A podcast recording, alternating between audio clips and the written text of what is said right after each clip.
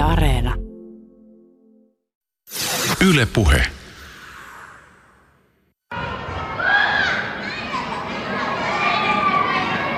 Terve, Juuso Pekkinen.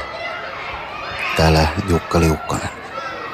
Tämä on täsmälleen se äänimaisema, jossa olin 37 astetta, 59 minuuttia, 15,45 sekuntia pohjoista leveyttä, yhden asteen, 7 minuuttia, 50,26 sekuntia läntistä pituutta, kun luin Twitter-kutsusi äänimaisemista.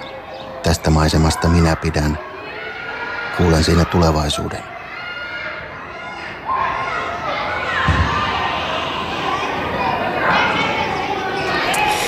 Tänään tässä ohjelmassa keskustelemme äänimaisemista, äänen kokemisesta, ääneen kytkeytyvistä uusista teknologioista ja äänibrändäyksestä. Tätä kaikkia varten mä pyysin sosiaalisessa mediassa teitä kuuntelijoita lähettämään mulle ääniviestejä teille merkityksellisistä äänimaisemista. Tässä eräs tänne saapuneista äänimaisemista. Kiitokset ihan älyttömästi tästä. Ö, Ari Koivumäki Sulla on kokemusta sekä äänittämisestä että äänisuunnittelusta. Viitaten hieman tähän äsken kuultuun kuvailuun ja siihen, mitä tallenteella kuultu äänimaisema lähettäjällä herättää mielessä. Äänittäjä voi toki tallentaa fyysisessä maailmassa tapahtuvan äänen, mutta äänen kuuntelijassa herättämää merkitystä ei voi äänittää. Sitten taas toisaalta äänisuunnittelijan tehtävänä on välittää äänellä radiossa – elokuvassa tai vaikka videopelissä merkityksiä. Miten elää tämän ristiriidan kanssa? Vaikeasti. Kai se on niin, että meillä arjessakin, kun me ollaan ja, ja tota, liikutaan ja tullaan ja mennään, niin me joudutaan aina määrittelemään sitä, että missä me ollaan ja mitä tässä oikein tapahtuu. Ja sitä merkitystä me joudutaan hakemaan vähän niin kuin elämän tarkoitustakin varmaan koko ajan jatkuvasti. Haluaisitko jollakin tavalla ehkä vielä konkretisoida tätä kysymystä ja jännitettä, minkä ainakin itse löysin sun ajattelusta, kun luin sun väitöskirjaa. Siis niin, että tietysti meillä on olemassa tämä fysikaalinen ääni, mutta kun ihminen kokee äänen, niin siihen tietysti kytkeytyvät hänen aikaisemmat kokemuksensa suhte, suhde siihen äänilähteeseen, se kuka hän on.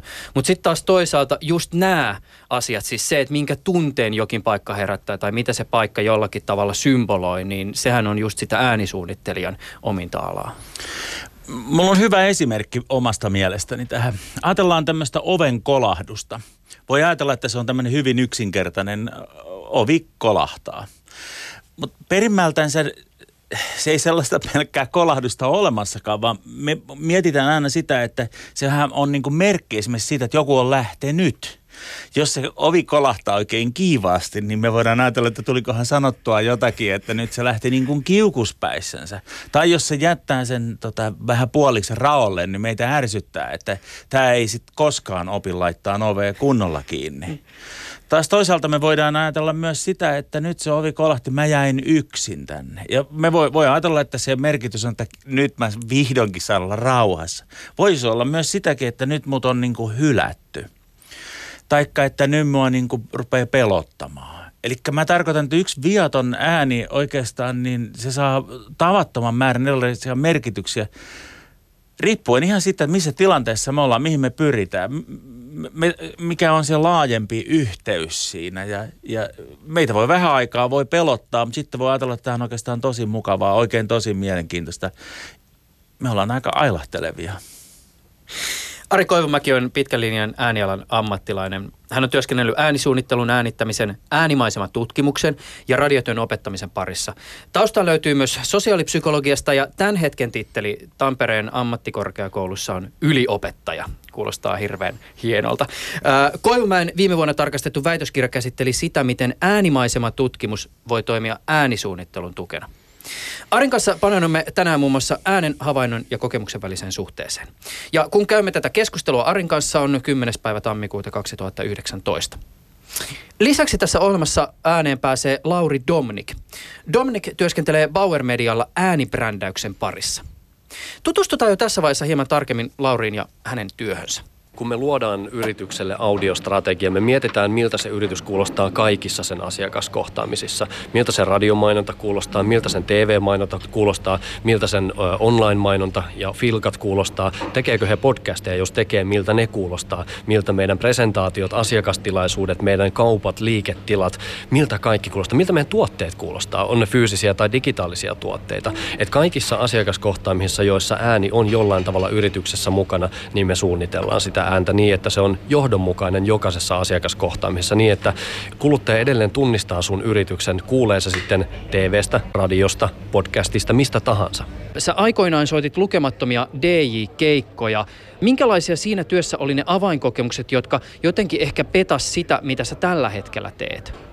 Mua rupesi jossain vaiheessa kauheasti kiinnostamaan niin kuin ei pelkästään se, että niin kuin DJin näkökulmasta, että miltä sulla tanssilattia näyttää, mitä siellä tapahtuu, vaan mitä siellä koko ravintolassa tapahtuu. Ja, ja se, että pystynkö mä jollain tavalla vaikuttamaan siihen, että mitä musiikkia mä soitan, että miten ne ihmiset liikkuu siellä ravintolassa, miten ne niin kuin käyttäytyy sen koko illan ajan. Pystynkö mä niin kuin rakentamaan siellä semmoista hyvää kaarta sen välille, että ilta ei ole hyvä pelkästään tanssilattialla, vaan myös kaupallisesti baaritiskin kannalta. Ja, ja mä lähdin selvittämään tätä sillä, että mä kyselin joka illan jälkeen, jälkeen äh, baaritiski, että kuinka paljon me myytiin tänään. Ja, ja tietysti niin kuin siinä vuosien varrella syntyi semmoinen aika hyvä näkemys siitä, että nyt on tämän verran ihmisiä sisällä, tänään me tullaan myymään näin paljon tiskin puolelta. Ja sitten mä lähdin kokeilemaan sitä, että, että mä soitan periaatteessa samaa musiikkia koko ajan, mutta mä rytmitänkin sitä vähän eri tavalla. Mä leikin vähän musiikin tempolla ja tunnistettavuudella ja, ja ehkä vähän äänenvoimakkuudellakin siinä illan aikana. Ja, ja mä huomasin, että, että muuttamalla muutamaa perusasiaa mä pystyn vaikuttamaan baaritiskin myyntiin parhaimmillaan tuhansia euroja yhden illan aikana.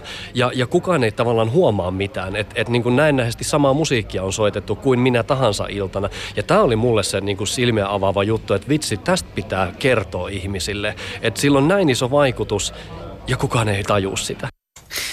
Ari Koivumäki, onko sulla ollut sun uras alkuvaiheessa tämmöisiä vastaavanlaisia äänenvoimaan liittyviä ö, oivalluksia, joita Lauri esimerkiksi tässä kuvasi? No on, on tota, ihan mahdottomasti pakko mennä niin kuin historiaa ja, ja tota, silloin kun mä oon itse aloittanut oman äänisuunnittelun urani, niin se tapahtui jo kaheks, vuonna 80, jolloin mä pääsin ääni, äänitarkkailijakurssille ja, ja aika nopeasti sen jälkeen mä pääsin kuunnelmiin ja, ja, ja ne vei mut ihan täysin mukanansa, koska se oli semmoinen fiktiivinen maailma, jossa, jossa jotenkin tuntui, että kaikki on mahdollista. Mä voin sinkoutua avaruuteen, mä voin kävellä hiekkarannalla, mä voin mennä sotatantereelle, mä voin soittaa musiikkia. Mä olin ihan lumoutunut niin kuin siitä, niistä kaikista mahdollisuuksista, mitä, mitä tota ääni, ääni tota, meille merkitsi. Mä jäin tuossa miettimään Laurin juttua siitä, että, että tota, mitä hän tuossa oli niin kuin tehnyt noita havaintoja, että miten sillä äänellä voi vaikuttaa. Ja, ja tota, kyllä mä sanoisin, että yksi keskeinen asia onkin kuuntelemisessa ja semmoisessa se, semmoinen niin huomion kiinnittäminen, saada ihminen kiinnostua jostakin asioista, on ne sitten rytmillisiä tai jotain muita. Ja, ja, ja se on kyllä hieno työkalu ja voisin sanoa, että, että sen mä otin heti niin kuin omakseni alkuvaiheessa, että miten mä saan ihmiset niin kuin koukkuun, miten mä saan niitä ihmisiä hurmattua tämän hienon, hienon tota, välineen avulla. Voisiko tässä tehdä nyt semmoista yhteenvetoa, että jos Laurin työn ja ammattitaidon ydin on siinä, miten ääntä voi hyödyntää markkinoinnissa ja myynnin edistämisessä, niin se mitä sä äänellä teet liittyy nimenomaan just tähän. Vai onko äänipalvelus sulle sun urallasi jotain vielä muita tarkoitusperiä? tota, nyt tässä varmaan voisi ruveta filosofoimaan sitä, se, että... Se sopii tähän hyvin, ohjelmaan hyvin. voisi tietysti filosofoida sitä, että, että mulla oli oikeastaan kaksi isoa kytkyä siinä alkuvaiheessa, mistä mä olin valtavan kiinnostunut. Josta toinen oli se kuunnelma, jossa välitettiin ihmisten näkökulmia ja tuntemuksia ja mentiin tavallaan siihen semmoiseen ihmisen perusidentiteettiin ja, ja niin, tota, että miten ihminen ajattelee tästä maailmasta. Ehkä, ehkä se on vähän erilainen kuin, kuin se maailma, missä, missä, mihin Lauri tekee näitä juttujansa jonka mä pidän enemmän semmoisena, että siinä niin kuin kiinnitetään se kuulijan huomio, nostetaan esille joitain tiettyjä erityispiirteitä, autetaan tunnistamaan asioita ja tavallaan rajataan niitä vaihtoehtoja. Kun taas monta kertaa mä voisin ajatella, että, että me silloin kuunnelmissa, edelleen kuunnelmissa tavallaan pyritään avartamaan vaan ja tarjoamaan niitä assosiaatioita, joita sitten johonkin ohjaajan ja sen työryhmän haluamaan suuntaan. Sitten vähän ohjaillaan, mutta vapausasteita on paljon. Mutta toinen asia on, on se, että mä kyllä kiinnostuin kauheasti myös dokumenttien tekemisestä. Ja on edelleen niistä valtavan kiinnostunut. Ja ehkä niissä se tärkein on antaa semmoisille ihmisille ääni, jotka on kokenut asioita eri tavalla ja, ja, ja auttaa tavallaan niin kuin saamaan esille niitä erilaisia näkökulmia ja tavallaan niin kuin sitä tunnetta kehiin, jos näin voisi sanoa. Mm. Mulla on itselläni ollut tämmöinen ajatus, kun mä oon miettinyt sitä, että, että mi, mi, miksi ääni on esimerkiksi itselleni merkityksellinen ja minkä takia sitten taas toisaalta esimerkiksi ääni on mun mielestä mahtava journalismin väline. Niin se palautuu ehkä johonkin tämmöiseen, ajatellaan tämmöinen tilanne, että meillä on vaikka pääministeri puhumassa jostakin asiasta. Sitten meillä on se kirjoittava toimittaja, joka kirjoittaa sen, mitä pääministeri sanoo. Okei, siinä on selvästi se informaatiosisältö. Sitten meillä on esimerkiksi se televisio, televisioitu klippi tästä tilanteesta, jossa tietysti se visuaalinen on aika vahvasti etusijalla. Kiinnittää huomiota siihen, että miltä se ihminen näyttää, miten se liikkuu, mitä ehkä yksityiskohtia siinä kuvassa on. Ja tämä on myös semmoinen maailma, joka on aika helppo hallita, siis nimenomaan esimerkiksi sen pää, pääministerin toimesta. Se on helppo harjoitella. Mutta sitten kun mä kuuntelen sitä, mitä se ihminen sanoo, ilman sitä kuvaa, niin jollakin tavalla sen sanotun arviointiin kytkeytyy ainakin omassa mielessä tosi voimakkaasti se, että uskooko toi ihminen tohon, tuleeko toi minkälaisella tunteella? Onko tuossa pistetty jo, jonkun siis tiedotusasiantuntijan toimesta sanoja sen suuhun vai puhuuko se jollakin tavalla ikään kuin aidosti sydämestä? Mulla on itselläni semmoinen fiilis, että ääni välittää kaikkein parhaiten tämän tyyppistä informaatiota. Joo, on, on kyllä täysin samaa mieltä. Mä rupesin ajattelemaan semmoista, että, että mulla oli myös ilo päästä mukaan tekemään erilaisia runo-ohjelmia – ja runo on tyypillisesti semmoinen, että, että se ajatus pitää niin kuin ajatella ennen kuin sitä rupeaa puhumaan, jotta se runon sisältö niin kuin välittyy. Ääni on tässä ihan ylivertainen, koska silloin sä lähdet mukaan siihen, että onko sillä se ajatus siinä mukana monta kertaa käy, käy sitten tämmöisessä elävässä elämässä sillä että sillä puheella on oikeastaan vaan semmoinen kommuna, kommunikatiivinen merkitys, jossa vaan niin kuin puhutaan ja oikeastaan niin monta kertaa selitetään, että nähdään sen vastapäisen ihmisen silmistä, että nyt rupeisi jo riittämään, että viesti on vastaanotettu, siirry seuraavaan asiaan. Äänessä kun ei ole sitä visuaalista kytkentää, niin, niin siinä se tunteen merkitys ja se ajatuksen merkitys siinä puhesisällössä on, on paljon tärkeämpää, koska siinä ei niin kuin se tuijottaminen auta eikä, eikä muu. Ja toisaalta taas sitten siinä visuaalisessa puolessa on se ongelma, että se helposti sitten vie niin kuin ajatukset jonnekin muualle katsomaan niitä kulmakarvojen asentoja ja muita. Ja kun ne on radiossa äänestä pois riisuttu, niin sinne jää oikeastaan vaan se sisältö ja se, että onko siellä se ajatus mukana vai muuttuuko se semmoiseksi vaan pintapuheeksi? Mä haluaisin kysyä sulta hieman siitä, miten sä jäsennät äänen havainnon ja kokemuksen välistä suhdetta. Ja tämä on käsittääkseni myös sellainen kysymys, joka on aika olennainen osa sitä sun viime vuonna tarkastettua väitöskirjaakin. Ja mä voisin ehkä lähteä tässä liikenteeseen siitä, että kun me puhutaan äänimaisemasta, niin ymmärtääkseni sen sanan merkitykseen on sisäänrakennettu se, että sillä viitataan nimenomaan koettuun äänimaisemaan, ei siihen äänen ikään kuin fysikaaliseen todellisuuteen, joka sen kuuntelijan ympärillä vallitsee. Joo, tämä on hyvä hyvä määritelmä ottaa esille, koska, koska tota, tämä itse äänimaisema termi, soundscape, niin se on kehitetty 60-70-luvulla ja se on kyllä otettu nyt ihan villiin käyttöön, että se vaan tarkoittaa kaikkea sellaista ääniympäristöä, mitä me kuullaan. Ja sillä äänimaisemalla tarkoitetaan niin kuin tavallaan me äänimaiseman tutkijat tarkoitetaan siellä ihan tarkasti sitä, mikä on se kuulijan vaikutelma ympäristöstä. Eli äänimaisema on aina semmoinen subjektiivinen tulkinta ympäristöstä. Se on eri asia kuin ääniympäristö. Mutta tällä hetkellä sitä käytetään ihan sen ääniympäristön synonyyminä. Eikä sille mitään voi, ei tutkijat voi omistaa näitä, omia näitä käsitteitä. Ja se on niin hurja juttu.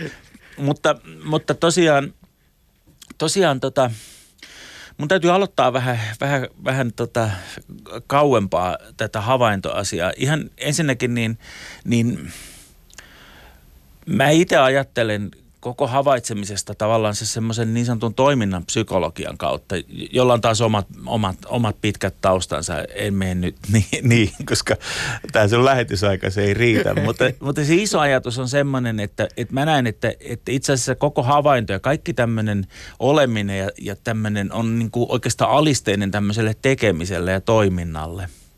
Ja, ja se määrittelee sitä, minkälaisia havaintoja me tehdään. Ja oikeastaan vasta niissä havainnoissakin on sitten monenlaisia havaintoja, jotka kaikki toimii yhtä aikaa.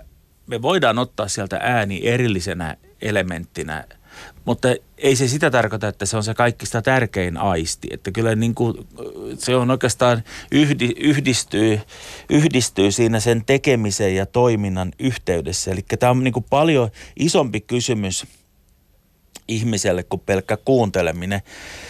Et, että että mä pitäisin vähintään yhtä tärkeinä asioina niin kuin sitä, että mikä on niin kuin se, se tota, huomion kiinnittyminen, mikä on se niin kuin ymmärtäminen. Eli että kuunteleminen ja havaitseminen, ne on, liittyy ymmärtämiseen, ne liittyy siihen, että mihin me kiinnitetään huomiomme. Jos me ei kiinnitetä mihinkään huomiota, niin aika usein me ruvetaan ajattelemaan omia ajatuksiamme – ja sitten me kyllä aika nopeasti nukahdetaan. Voisi oikeastaan ajatella, että jos ihminen yrittää nukkua, niin se joutuu silloin niin kuin, sen täytyy lakata kiinnittämästä huomioon ympärillensä. Ja sitten se ymmärtäminen, niin se taas liittyy siihen, että, että, että kokemukset ja, ja se osaaminen ja tietämys, niin ne auttaa auttaa siihen niin kuin kuuntelemiseen. Jos ihminen tuntee luonnossa erilaisia lintuja ja ymmärtää, että kohta nyt, nyt kuuluu tämmöinen ja tämmöinen ääni, se tarkoittaa sitä ja sitä, niin se ymmärtää sitä ympäristöä ja sitten se kiinnostuu erilaisista asioista. Mutta jos ei se ymmärrä sitä ympäristöönsä niin kuin ollenkaan, niin kuin pieni lapsi tai muu, niin silloin se vaikuttaa myös siihen havaintoon ja kuuntelemiseen. Tämä on hyvin monisyinen asia. Voisiko tätä pyöritellä myös jollakin tavalla siis kielen näkökulmasta, äh, tota, tälle vaikka jossain niin filosofi Wittgensteinin hengessä, että kieleni rajat ovat maailmani rajoja myös? Siis sillä ajatuksella, että kun meillä on sanoja joillekin kokemuksille tai esimerkiksi äänihavainnoille, niin se tietysti vaikuttaa siihen, miten ne asiat tulevat havaituksi.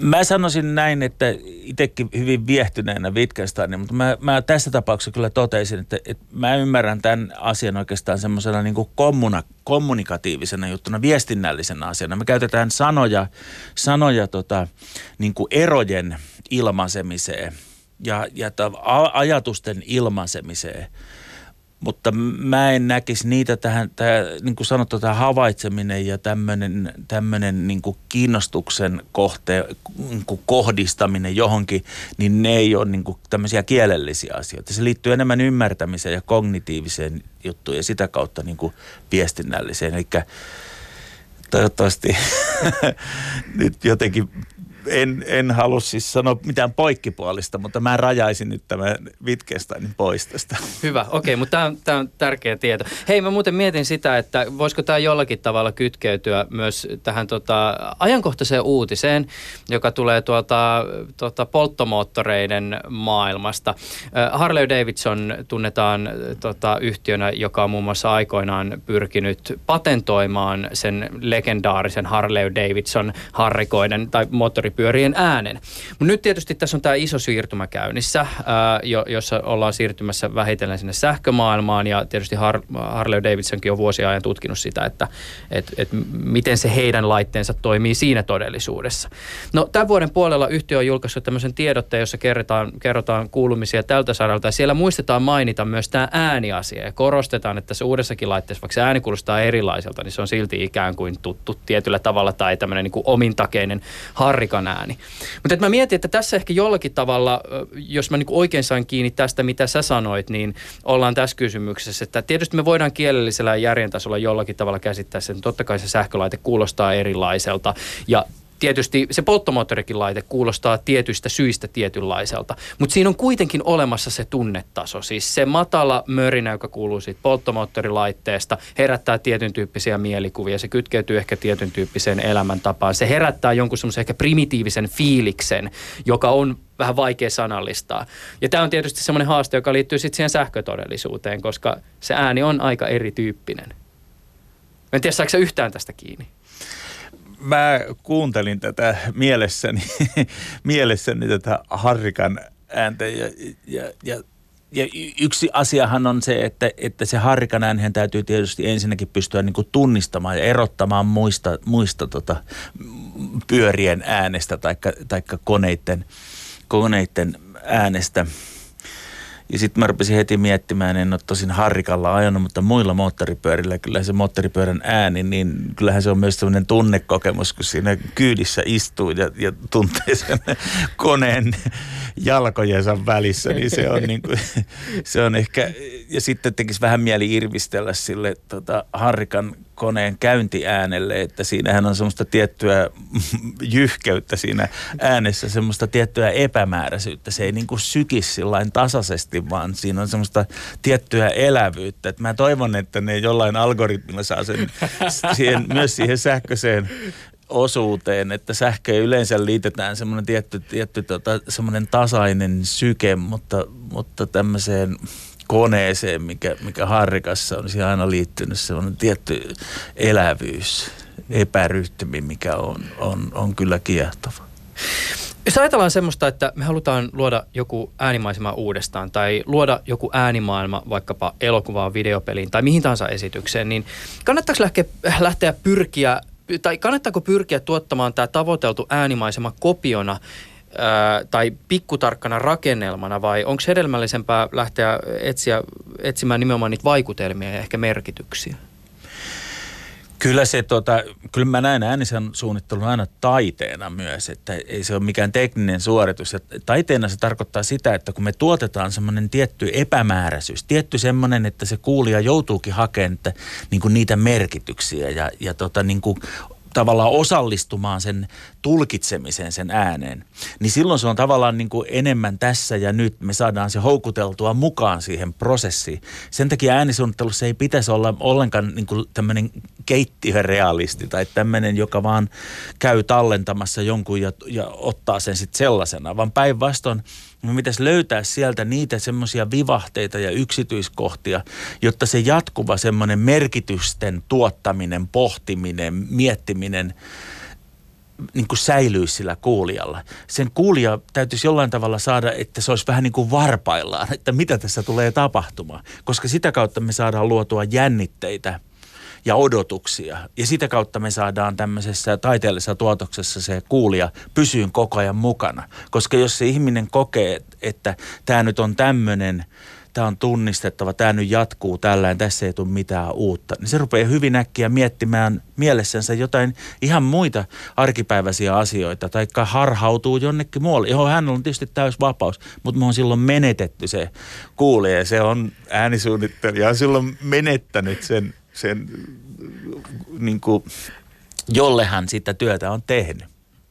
Vaihdetaan hieman näkökulmaa tähän aiheeseen ja päästetään äänen eräs toinen äänen ammattilainen, jo äsken kuultu Lauri Domnik. Yle Puhe. Kuvaile jokin sellainen äänimaisema, johon sä mielelläsi palaat tai joka on sulle jotenkin erityisellä tavalla merkityksellinen. Mä luulen, että mulla korostuu ihan semmoiset perinteiset suomalaiset äänimaisemat, jotka joita varmasti moni suomalainen kuvailee niin kuin lempi äänikseen. Se on kesämökin ääni. Me, me käydään mun appivanhempien kesämökillä Vaasan saaristossa kesäisin ja se äänimaisema on mieletön. Siellä on niin paljon äh, sitä luon, luontoa koko ajan läsnä, ei pelkästään sen veden ja meren osalta. Siellä on tuuli hyvin voimakkaana koko ajan ja, ja sitten ne linnut, ne on upeita ja, ja se on tietysti makeata, kun vielä korostuu eri vuoden aikoihin eri linnut, että et syksyllä tietysti kurkien muuttoaika tosi voimakkaana äänenä. Kyllä se on semmoinen, mihin mä palaan aina mielelläni. Ja tässä tullaan sitten heti tähän kysymykseen siitä, kuinka ääni on kuitenkin tosi henkilökohtainen, koska jos mun pitää miettiä sellaista äänimaisemaa, johon mä yhdistän esimerkiksi Suomen kesän, niin mulle tulee itse asiassa mieleen yhden mun entisen asunnon äänimaisema kesäsin viidennessä kerroksessa kerrostaloasunto, kun ikkunat on auki. Kalliossa asuvat tietää Vaasankatu ja Helsingin katu, kymmeniä eri kapakoita. Ja sitten se ihmisten vuorokauden ympäri tapahtuva juhlinta, johon kuuluu se pieni pullojen kilinä ja semmoiset iloiset huudahdukset ja välillä tulee se joku tappelu. Se on mulle se kesän soundi. Niin se, se mun mielestä äänessä onkin niin makeeta, että, että kun me jokainen koetaan se hirveän henkilökohtaisesti. Musiikki on toinen semmoinen superhenkilökohtainen juttu, että, että, että kun musiikkimaku on niin, niin se, on, se on vähän kuin sormenjälki, että kahta täysin identtistä ei olekaan. Ja ihan, ihan sama pätee kaikkiin äänimaisemiin. Ja, ja silti ääni on sitten kuitenkin niin universaali, että, että kaikki me lopulta reagoidaan moniin asioihin samoilla tavoilla, koska ihmisiä me kaikki ollaan. Yksi suurimpia syitä, miksi mä rakastan tehdä töitä tämän aiheen parissa, on nimenomaan se kontrasti sen henkilökohtaisuuden ja universaalien ikään kuin totuuksien välillä.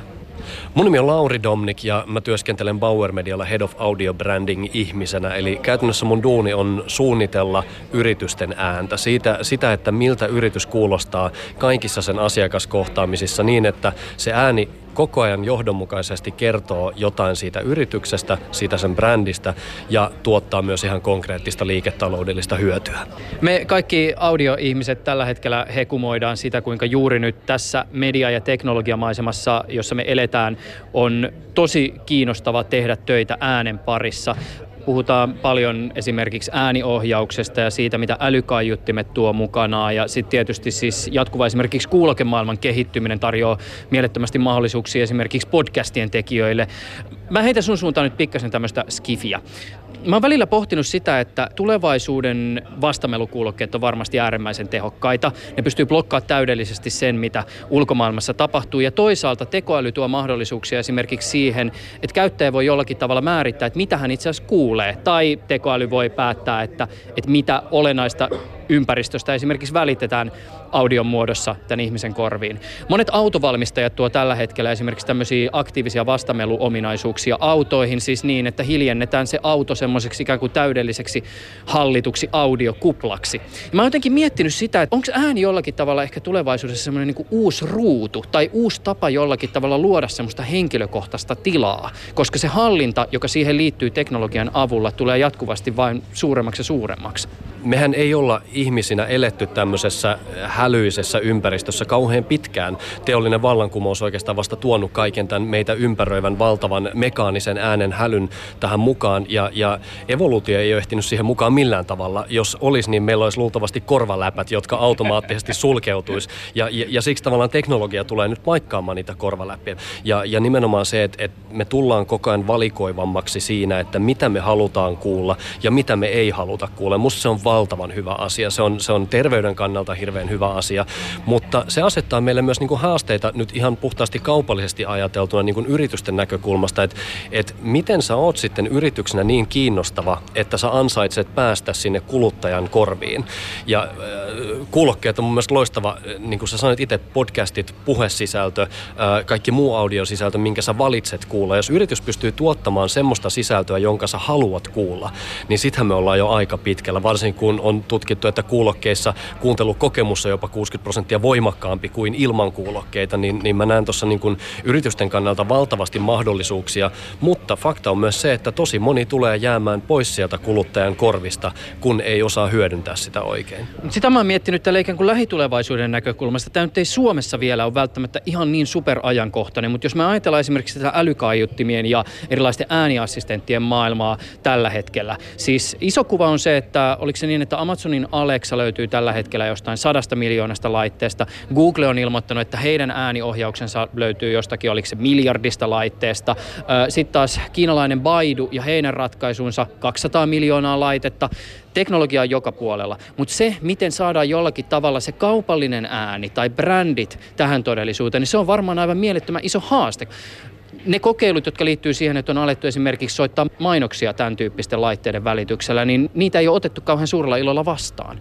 Se on ihan totta ja mä uskon, että tässä on niin kuin yksi äh, esimerkiksi kaupallisen radion myöskin haasteista, että, että miten me edelleen äh, tavallaan soitetaan ja vastaanotetaan sitä mainontaa tulevaisuudessa sen, sen audion kautta. Et mun mielestä se tekee sen, että mainonnan pitää olla oikeasti hyvää ja oikeasti kiinnostavaa, koska ketään ei ärsytä hyvä mainonta. Et yleensä se on nimenomaan se huono ja ärsyttävä mainonta, joka, joka jotain vastareaktioita meissä herättää. Ja mun mielestä tämä on positiivinen asia, että et se se pakottaa yritykset miettimään entistä tarkemmin sitä omaa lähestymistään siihen mainontaan, että me ei voida vaan huutaa, vaan, vaan meidän pitää oikeasti olla relevantteja sille kuluttajalle ja, ja tehdä niin kuin oikeita ja hyviä asioita. Mitä sä sanot sille ihmiselle, joka pohtii sitä, että okei, totta kai se on tärkeää, että jollakin brändillä on vaikka logo tai visuaalinen ilme, mutta että se ääni, eikö se nyt ole lähinnä semmoinen kuriositeetti tai ikään kuin lisä tähän pakettiin? Näinhän me ollaan se tähän asti aika pitkälti mielletty, että, että kaikilla yrityksillähän on aika tarkatkin visuaaliset ohjeistukset. Me ollaan tosi tarkkoja siitä, että kun me perustetaan yritys, niin sillä pitää olla logo ja sillä pitää olla graafinen ilme.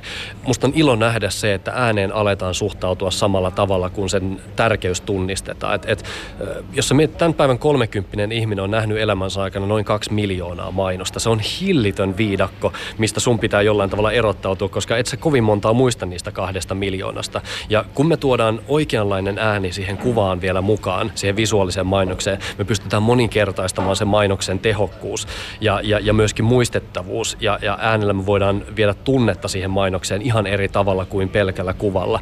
No mitä kun sä pidät tämmöisen puheen jollekin sun asiakkaalle ja sitten se kysyy, että no miss, missä on tavallaan todisteet? Onko tämä tutkittua tietoa? Millä tavoin se ääni ihan oikeasti vaikuttaa? Niin mitä sä sit vastaat? Kaikki meidän tekeminen perustuu tutkittuun faktaan eikä semmoiseen niin fiilistelyyn, mikä on sinänsä niin kuin mielenkiintoista, että, että musiikki ja ääni, nehän on koettavia, ne on tunteita mutta samaan aikaan tunteita pystytään myös mittaamaan kaupallisesti, mikä on mun mielestä äärimmäisen mielenkiintoista. Että sitten kun me tehdään jotain, me aina tutkitaan, minkälaisia vaikutuksia sillä on, miten se vaikuttaa brändimielikuvaan tai myyntiin. Ja, ja kun me nähdään, että se menee hyvään suuntaan, niin, niin onhan se aina kiva. Ja kun se tehdään huolella, niin se vaikuttaa aina positiivisesti. Anna esimerkkejä siitä, että miten voidaan tutkia esimerkiksi jonkun äänibrändin vaikuttavuutta. Se riippuu vähän, että mitä me halutaan siinä tutkia. Jos me halutaan tutkia sen vaikuttavuutta vaikka radiomainoksessa, niin me tehdään tietysti äh, kyselytutkimus siitä, että miten sä oot kokenut tämän mainoksen ja, ja mitä sieltä on jäänyt mieleen. Ja me kysytään itse asiassa aika paljon erilaisia asioita. Me voidaan verrata sitä äh, siihen, miten ala ylipäätään suorittaa, miten kyseisen mainostajan aikaisemmat mainokset on suorittanut. Sitten taas, jos me halutaan mitata ihan suoraan myyntiä vaikka jossain liiketilassa, että miten meidän taustamusiikki tai äänimaisema vaikuttaa siellä, niin me tehdään ihan tämmöistä raakaa AB-testausta, jossa me soitetaan tätä tausta taustamusiikkia tai äänimaisemaa joka toinen päivä ja soitetaan joka toinen päivä sitä olosuhdetta, missä oltiin aikaisemmin, on se entistä taustamusiikkia tai vaikka hiljaisuutta. Ja tehdään tätä monta kuukautta niin, että meillä on X määrä päiviä olemassa, jolloin meillä on ollut se uusi taustamusiikki ja X määrä päiviä, jolla ollaan, ollaan oltu vanhoissa olosuhteissa samalta ajanjaksolta. Ja sitten me nähdään se, että mitä kunakin päivänä on myynnille tapahtunut, että, että miten, miten se on elänyt ja miten se on muuttunut ja näistäkin ollaan saatu todella positiivisia tuloksia. Ajatellaan semmoista, että me lähdetään miettimään jollekin brändille sen audioulottuvuutta. Ja meillä on tietysti meillä on olemassa brändejä, joihin liittyy jotakin mielikuvia, brändeillä on ehkä missioita, arvoja, mitä ikinä. Miten näitä lähdetään muuttaa ääneksi? Mikä se prosessi oikein on? Kun me aloitetaan jonkun asiakkaan kanssa tämä polku, niin me ensin tehdään tämmöinen auditointi. Eli, eli me kuunnellaan hyvin tarkasti kaikki sen brändin asiakaskohtaamiset läpi, miltä he tällä hetkellä kuulostaa. Me tehdään sama sen ä, yrityksen kilpailijoille ja tehdään niistä tämmöinen analyysi, että missä me ollaan nyt, miltä ala ylipäätään kuulostaa. Sen jälkeen me tehdään hyvin tämmöinen syväluotaava haastattelu asiakkaan kanssa siitä brändin ytimestä. Miksi tämä yritys on olemassa? Ketä varten? Ähm, mitkä sen arvot on? Mitä se edustaa? Mitkä on tärkeimpiä asioita, mitä se yritys haluaa, että heistä muistetaan äh, ja että heistä tiedetään tuolla, tuolla asiakasrajapinnassa. Ja, ja sitten me lähdetään nimenomaan näitä asioita kääntämään ääniksi. Ja me tehdään se niin, että ähm, kun meillä on esimerkiksi joku arvo, olkoon se vaikka ystävällisyys nyt tässä tapauksessa, niin me kaivataan aika paljon äänimateriaalia, joka meidän mielestä kuuluu kuulostaa ystävälliseltä. Sitten meillä on aika paljon tätä äänimateriaalia, kun me mennään asiakkaalle seuraavan kerran kaikista heidän arvoistaan ja me soitetaan niitä heille. Kuulostaako tämä teidän mielestä ystävälliseltä? Tukeeko tämä ääni teidän brändiä, sopiiko tämä teidän yritykselle. Ja, ja näistä me sitten saadaan semmoinen äh, ikään kuin tiivistetty valikoima niitä ääniä, jotka me ollaan todettu yhdessä, että kyllä nämä kuulostaa juuri siltä, miltä niiden on haluttu kuulostavan ja nämä sopii meidän yrityksille. Ja niiden pohjalta me aloitetaan sitten suunnittelutyö siitä, että miltä tämän brändin pitäisi kuulostaa ja lähdetään briefaamaan sitten säveltäjiä ja tuottajia, että tehkää tämmöistä. Mun on helppo kuvitella semmoinen esimerkki, jossa ajatellaan, että meillä on yhtiö, joka, joka haluaa viestiä olevansa ystävällinen yhtiö ulospäin. Mutta mut, mut sitten jos me mietitään semmoista, että kuvitellaan, että mä oon vaikka matkapuhelinvalmistaja, jonka tämän hetken kärki niissä tuotteissa on se, että mä teen tosi tietoturvallisia tuotteita.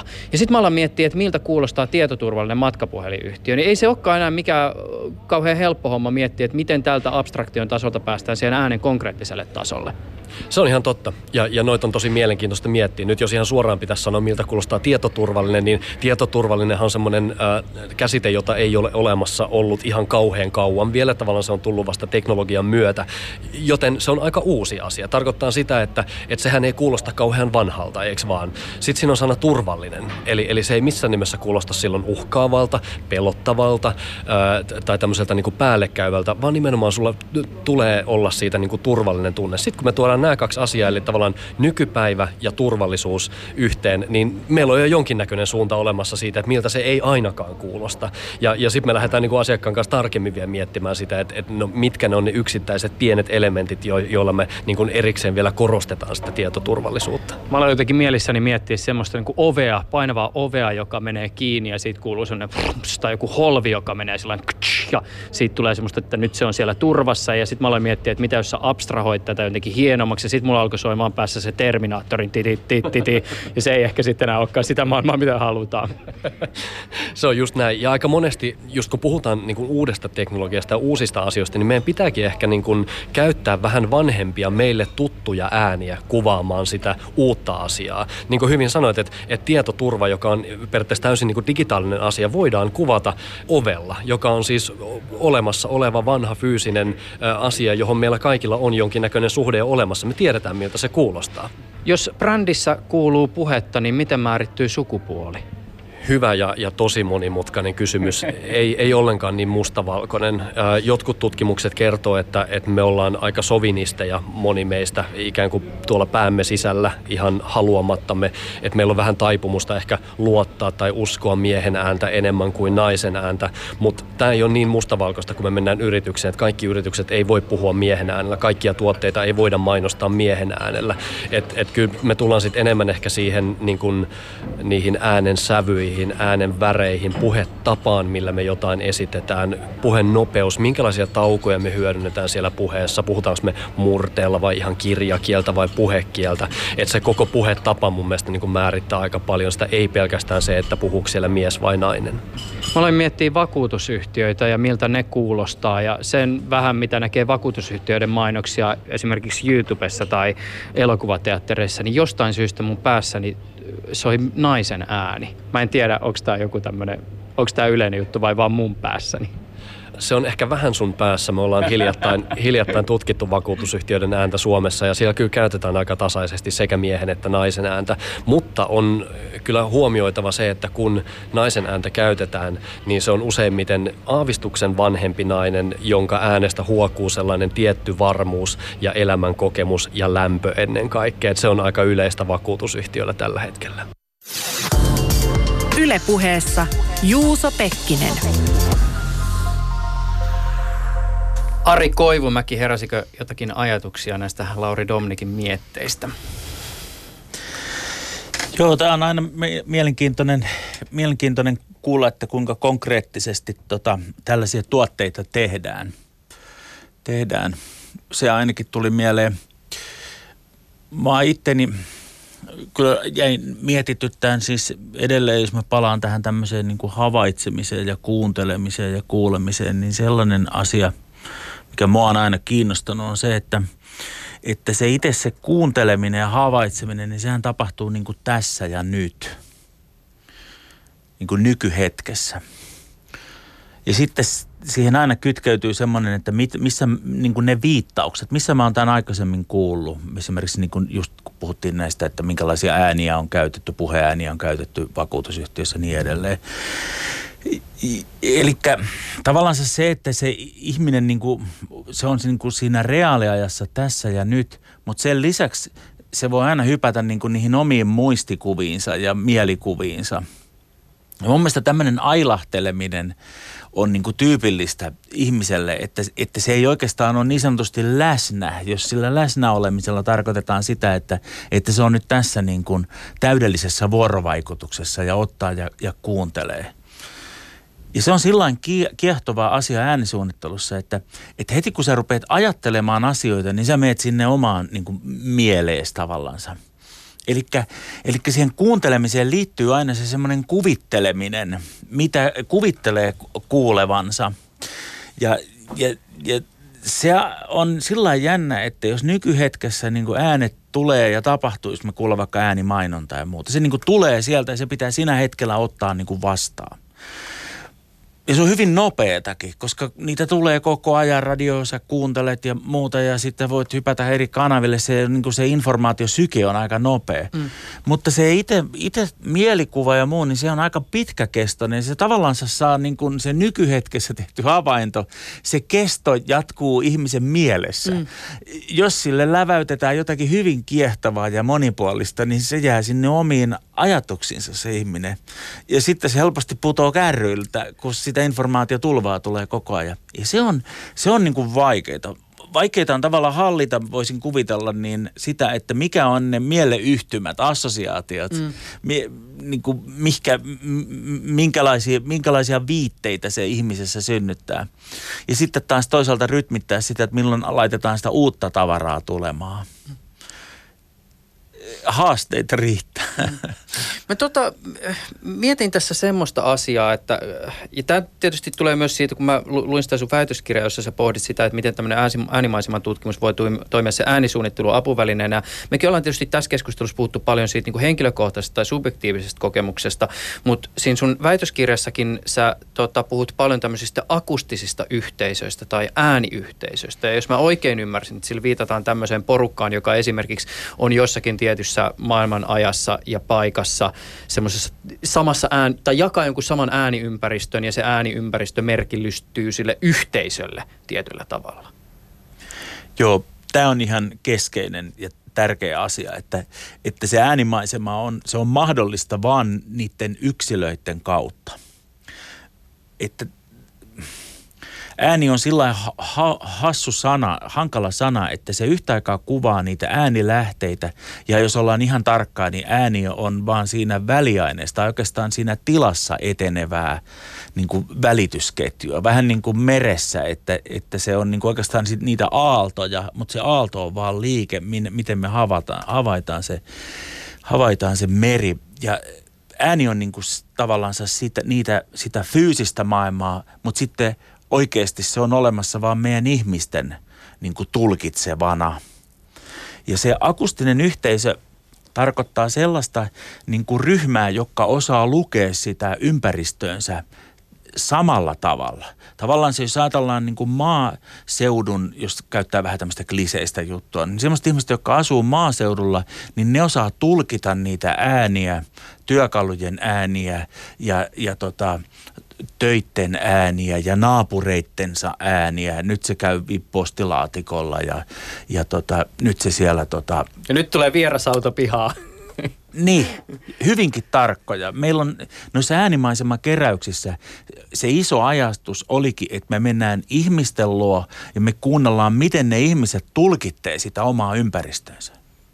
Siis ei missään tapauksessa niin, että me, jos vähän irvistelee, me, me oltaisiin niin niin kuin mikrofonit tanassa ympäri Suomea laukattu ja aina kaikki, mikä vähänkin ääntä pitää, niin laitettu sitä nauhalle ja sanottu, että tässä sitä on pihtipudasta, tässä on vähän imatraa, vaan me oltiin niiden imatralaisten ja me oltiin niiden siellä asuvia ihmisten, kuunneltiin miten he tulkittee sitä, mikä on se heidän lukutaitonsa ja, ja mikä asiat he kokee siinä tärkeänä siinä heidän omassa ympäristössä. Sitä ei voi kukaan muu tietää muuta kuin he ihmiset. Ja se on tietenkin vaihdellut vielä sillä että, että meidän ääniympäristö on muuttunut fyysisesti tietysti ihan hurjasti ja muuttuu koko ajan. Ja se tietämys ja osaaminen ja ymmärtäminen, sekin vaan niin kuin haihtuu ja vaipuu, jos ei sitä osata oikeaan aikaan kerätä. Jos ei niitä akustisia yhteisöjä, niitä pitää käydä niin kuin kartottamassa ja kuuntelemassa. Ja Suomen akustisen ekologian seura on oikeastaan tehnyt tällaista työtä ja, ja, ja tota, me on tehty semmoinen kuuntelukartta.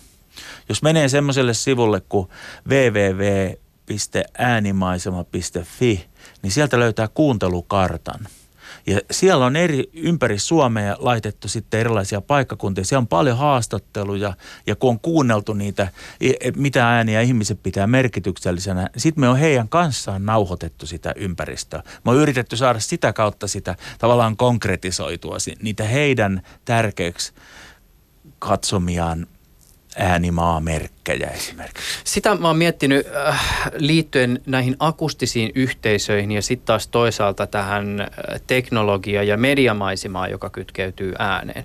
Siinä missä akustinen yhteisö on ehkä aikaisemmin ollut nimenomaan sidottu siihen tilaan ja aikaan, niin jollakin tavalla tämä teknologia ehkä muuttaa sen akustisen yhteisön luonnetta. Ja tämä on nyt siis tämmöistä niin kuin amatöörin ajattelua, mutta mä oon miettinyt sitä, että jos me ajatellaan sitä, että minkälaisia ovat tämän päivän akustiset yhteisöt, niin sen sijaan, että me ollaan vaikka siinä jossakin kylässä maaseudulla ja me aistitaan sitä ympäristöä, niin voisiko olla esimerkiksi siis vastamelukuulokkeet päässä työtä avokonttorissa tekevien tota, ammattilaisten globaali yhteisö tai paljon pelistriimejä kuuntelevien ja katselevien ihmisten yhteisö, joka sitten taas ei ole niin voimakkaasti aikaan ja paikkaan sidottu.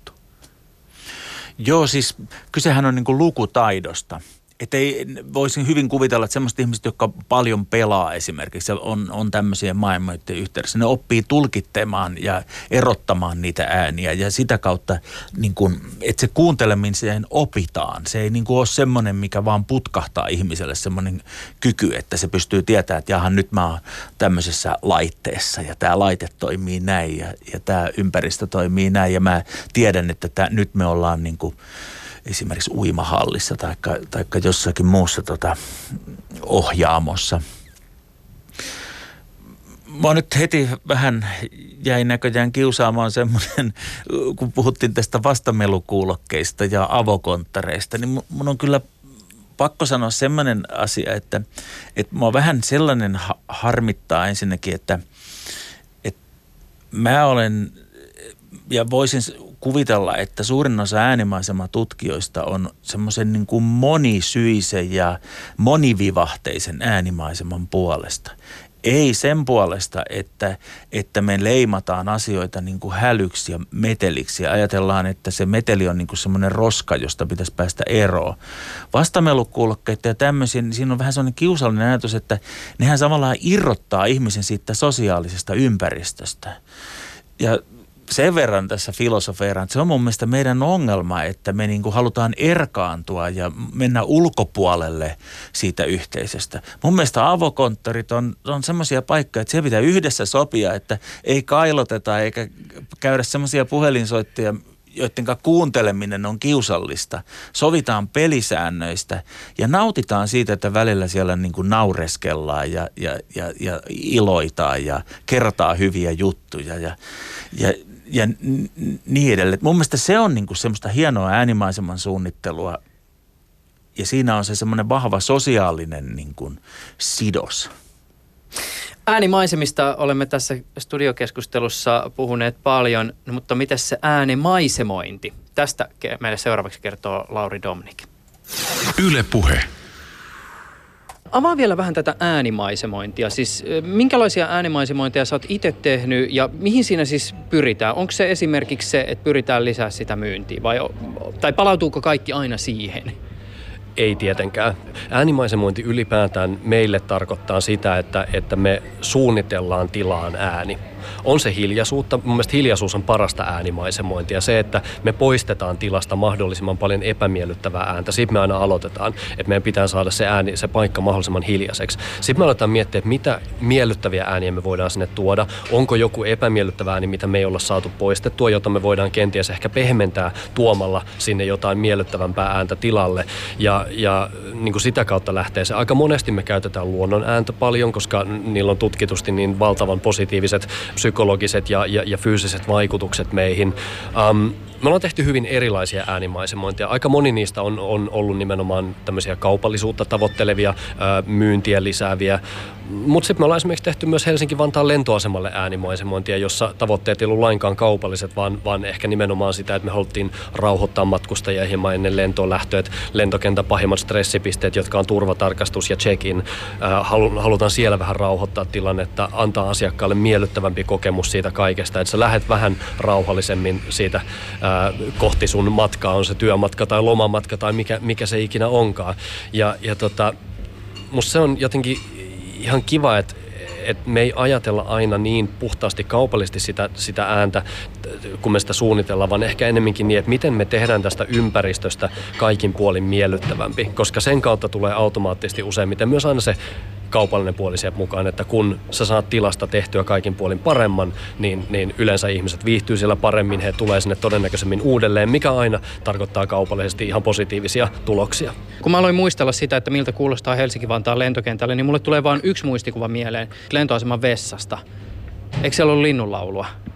On. Ja tämä on se, mikä tulee itse asiassa kaikilla mieleen. Se johtuu nimenomaan siitä, että vessa, jossa lähtökohtaisesti, joka on siis suljettu tila, jossa ei ole päivänvaloa, niin se linnun laulu ei ole luonnollinen elementti siellä. Eli, eli meillä syntyy aivoissa semmoinen pieni ristiriita siitä, että hetkonen, tämä ei kuulu tänne. Joo, voin sanoa, että mä oon joka kerta miettinyt tota mielessäni, kun mä oon siellä käsiä pessy. Joo, moni kokee sen tosi positiivisena asiana. Monesta se linnunlaulu on kiva juttu siellä.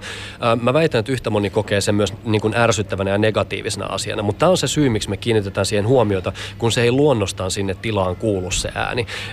Jos mietitään vessojen ääntä, niin, niin mä ennemminkin toisin sinne ehkä veden ääntä, koska vesi on elementti, joka siellä vessassa on jo luonnostaan valmiiksi olemassa. En ehkä tois vessan vetämisen ääntä sinne lisää, mutta, mutta, tota, mutta jos mietitään että luonnon ääni, niin, niin vesi olisi semmoinen aika luonte, luonteva elementti. Miksei myös se linnunlaulu, mutta jos meillä on linnunlaulua vessassa, niin meillä olisi hyvä olla jotain visuaalista elementtiä, joka tukee sen linnunlaulun olemassaoloa siellä vessassa. Me ollaan tehty näin itse asiassa äh, Neste K-asemien äh, vessoihin, jotka, jotka on äänimaisemoitu meidän toimesta, missä on nimenomaan hyvin paljon tämmöistä suomalaista metsämaisemaa seinillä. Että siellä on äh, puita, äh, puroja ja, ja tämmöistä. Ja me ollaan tuotu ne kaikki sinne äänimaisemaan. Eli siellä on suomalainen metsä. Siellä kuuluu vähän veden solinaa, pientä tuulenhuminaa puissa, vähän suomalaisia äh, metsälintuja ja tämmöistä. Ja se sopii mun mielestä aika hyvin sinne. Me ollaan saatu tosi paljon positiivista palautetta siitä. Sori, että mä nyt jämähdän tähän vessa-asiaan, mutta mä en ymmärrä niin kuin sitä, että minkä takia jonkun brändin tai jonkun paikan tarvitsee äänimaisemoida vessaa. Siis miksi se on se mesta, johon pistää tällaisia paukkuja? Monessa paikassa, kuten esimerkiksi nyt liikenneasemilla, josta jos puhuttiin, tutkitusti niillä vessoilla on ihan valtavan suuri vaikutus siihen kokonaisasiakaskokemukseen. Briteissä tehtiin BP-huoltoasemilla tosi mielenkiintoinen tutkimus, jossa tutkittiin nimenomaan sen vessan siisteyden ja miljöön vaikuttavuutta siihen koko huoltoaseman asiakaskokemukseen. Se oli valtava. Et, et sen takia niin kun se ei ole ollenkaan pöllömpi asia panostaa ja priorisoida niitä vessoja tämmöisissä paikoissa, on ne liikenneasemia tai, tai kauppakeskuksia tai muuta, koska ne vaikuttaa tosi paljon myös siihen, miten me se koko muu tila koetaan. Mitä kaupalliseen ääneen ja äänimarkkinointiin kytkeytyviä trendejä sä tässä ajassa tunnistat? No varmaan ne trendit on just noin, mistä ollaan oikeastaan jo puhuttu. Että et tavallaan toi teknologinen kehitys, se, että puheohjaus yleistyy koko ajan enemmän ja enemmän. Me tullaan käyttämään entistä enemmän VVV-maailmaa ilman minkäännäköistä näyttöä. Jotkut ennustukset kertoo, että viiden vuoden päästä 30 prosenttia kaikesta nettiselailusta tapahtuu ilman, ilman minkäännäköistä näyttöä. Tavallaan puheohjaus se, että me ruvetaan luonnollisemmin kommunikoimaan tekniikan kanssa ja varmaan se niin semmoinen yleinen äänen kulutuksen lisääntyminen on niitä isoja trendejä. Ne ei tule muuttumaan nyt niin kuin seuraavan vuoden aikana yhtään miksikään. Mä, mä kirjoitan kerran vuodessa aina tämmöisen ikään kuin ennustuksen tulevasta, mitä tulee seuraavan vuoden aikana tapahtumaan, niin mun ennustus tälle vuodelle oli oikeastaan täysin sama kuin viime vuodelle, että tämä on se suunta, mihin me ollaan menossa ja, ja me mennään siihen koko ajan niin kuin vahvemmin ja voimakkaammin. Moni on sanonut mulle, että no eipä toi puheohjaus nyt ole Suomessa sitten, taisi olla vähän suutari, että ei tullut mikään iso iso juttu. Näille ihmisille mä sanoin, että odottakaa vaan. Työssäsi joudut ihan hirveästi sanallistaa siis ääneen liittyviä kysymyksiä ja asioita, kun sä oot tekemissä asiakkaiden kanssa, ihmisten kanssa, jotka ei välttämättä ole niin hyviä siinä sanallistamisessa. Mä luulen, että tämä haaste, siis vaikean asian ja kokemuksen sanallistaminen jollakin tavalla vaikuttaa myös siihen, miten sä ehkä ääniä kuuntelet tai koet. Onko mä yhtään oikealla jäljellä?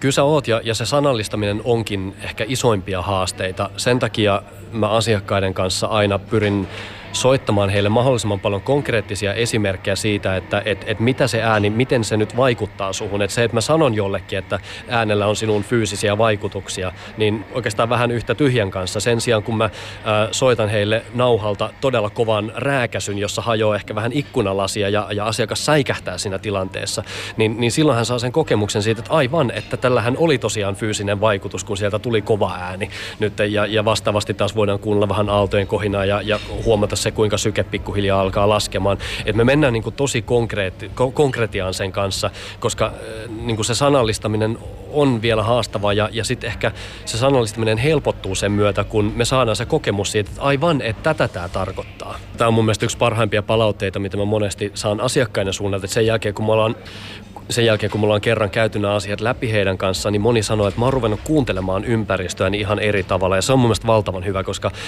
meidän kaikkien olisi hirveän terveellistä välillä pysähtyä kuuntelemaan, vaan mitä kaikkia ääniä meidän ympärillä on. Se auttaa meitä hahmottamaan tavallaan sitä meidän ympäristöä, meidän tilaa ihan eri tavalla. Ja sillä on valtavan positiivisia terveysvaikutuksia meihin, et, et, koska niitä ääniä on valtavan paljon ja, ja valtaosa niistä on semmoisia, mihin me ei missään vaiheessa kiinnitetä mitään huomiota. Niin, niin se on aika, ei voi sanoa silmiä avaavaa, vaan korvia avaavaa yhtäkkiä huomatakin, että vau, miten paljon täällä onkaan tätä kaikkea. Mun ohje on oikeastaan kaikille, että, että koita kerran päivässä pysähtyä. Olkoon se niin kuin 15 sekunnin ajaksi kuuntelemaan sun omaa ympäristöä. Mä teen sitä paljon kyllä. Yle Puhe. Ari Koivumäki, milloin sä muuten kuuntelet muutenkin kuin työn puolesta? Kyllä mä yritän vapaa-ajalla liikkua kanssa hyvin paljon niin kuin luonnossa erilaisissa ympäristöissä. Perinteinen perinteinen, joo. Mun täytyy kyllä sanoa, että, että pelkä, ei, ei vaan niin kuin luonnonääni ja muuta, vaan kyllä, kyllä se semmoinen niin kuin kaupungin syke rakentaminen ja kaikki semmoinen. Mä oon kaikki ruokanen.